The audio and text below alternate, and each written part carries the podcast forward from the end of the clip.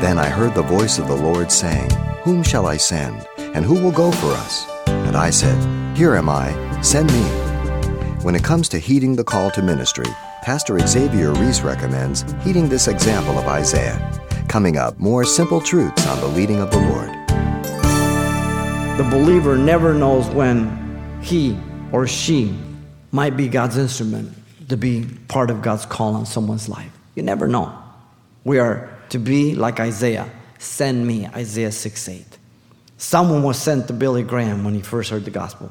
Someone was sent to Carey, to different men of today's contemporary world and of the past. Someone.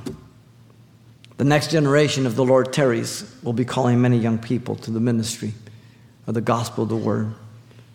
We need to proclaim the word that God might call his instruments. 1 Timothy 2 4 says, God desires all men to be saved and to come to the knowledge of the truth, but we know that not all will. Very important. Every one of us is commissioned to proclaim the gospel to all without respect of person. And suffering is part of the Christian life. We, we don't have a choice. Now, Paul was called to specific sufferings, but God was faithful to it.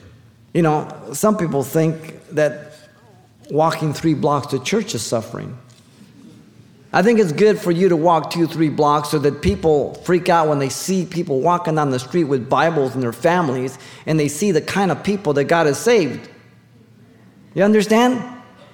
I think it's good. If I can wait in line for three hours to get on that submarine with Nemo for my grandson, I can certainly, I can certainly walk three blocks to church. All right? If you can park 10 blocks away to go eat some Mexican food, you can walk three blocks to come to church. It's all a matter of perspective, isn't it? God is faithful to always confirm our call to ministry by His word, prayer, and the open doors. You, you have seen it modeled in this ministry. Not that we're perfect, we make our mistakes, we're human.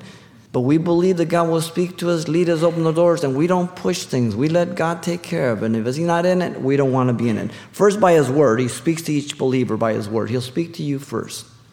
He'll be dealing with your heart. And secondly, through prayer, as you seek Him, He'll be confirming those things and, and reinforcing and expanding, doing different things. And then thirdly, by the open doors, Jesus will go before you. You will not have to push them, won't have to convince, won't have to prod, so that you are forcing it. It will all come together. The opportunity, the resources, they'll come together.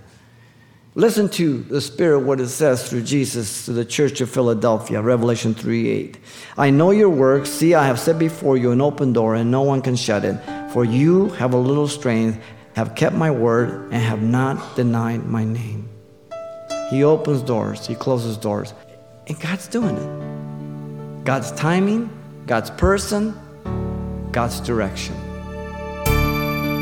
You've been listening to Simple Truths with Pastor Xavier Reese, a daily devotional of the enriching and precious truths found in God's Word.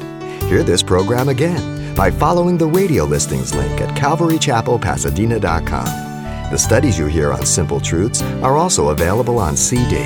Give us a call at 800 651 8352 for information on how to receive a copy. Or log on to our website for announcements about other ministries at Calvary Chapel, Pasadena.